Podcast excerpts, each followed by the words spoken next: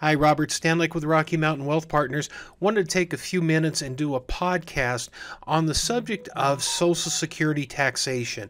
I heard an ad on the radio that really was misleading in explaining that by waiting longer for your Social Security, more money uh, wasn't taxed on your Social Security benefits kind of, but there is a complete different uh, side to the coin here. So I thought we'd begin with just explaining how Social Security is taxed.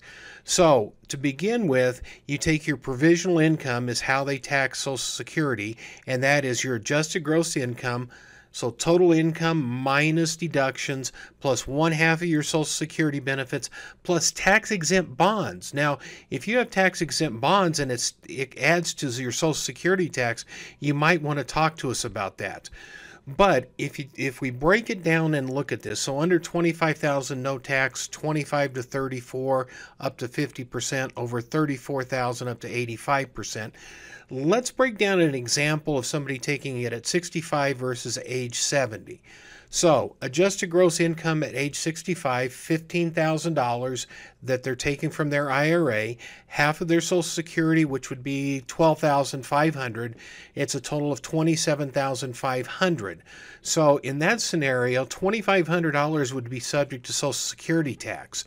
By waiting to age 70, you've got that same $15,000 coming from an IRA.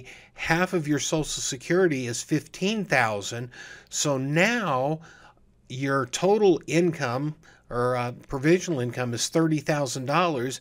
That means $5,000 uh, is taxable of your Social Security at age 70.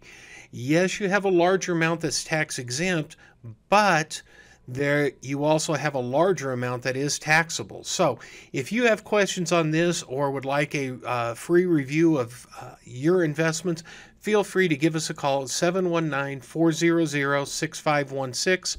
That's 400-6516 or visit us online at rmwealthpartners.com.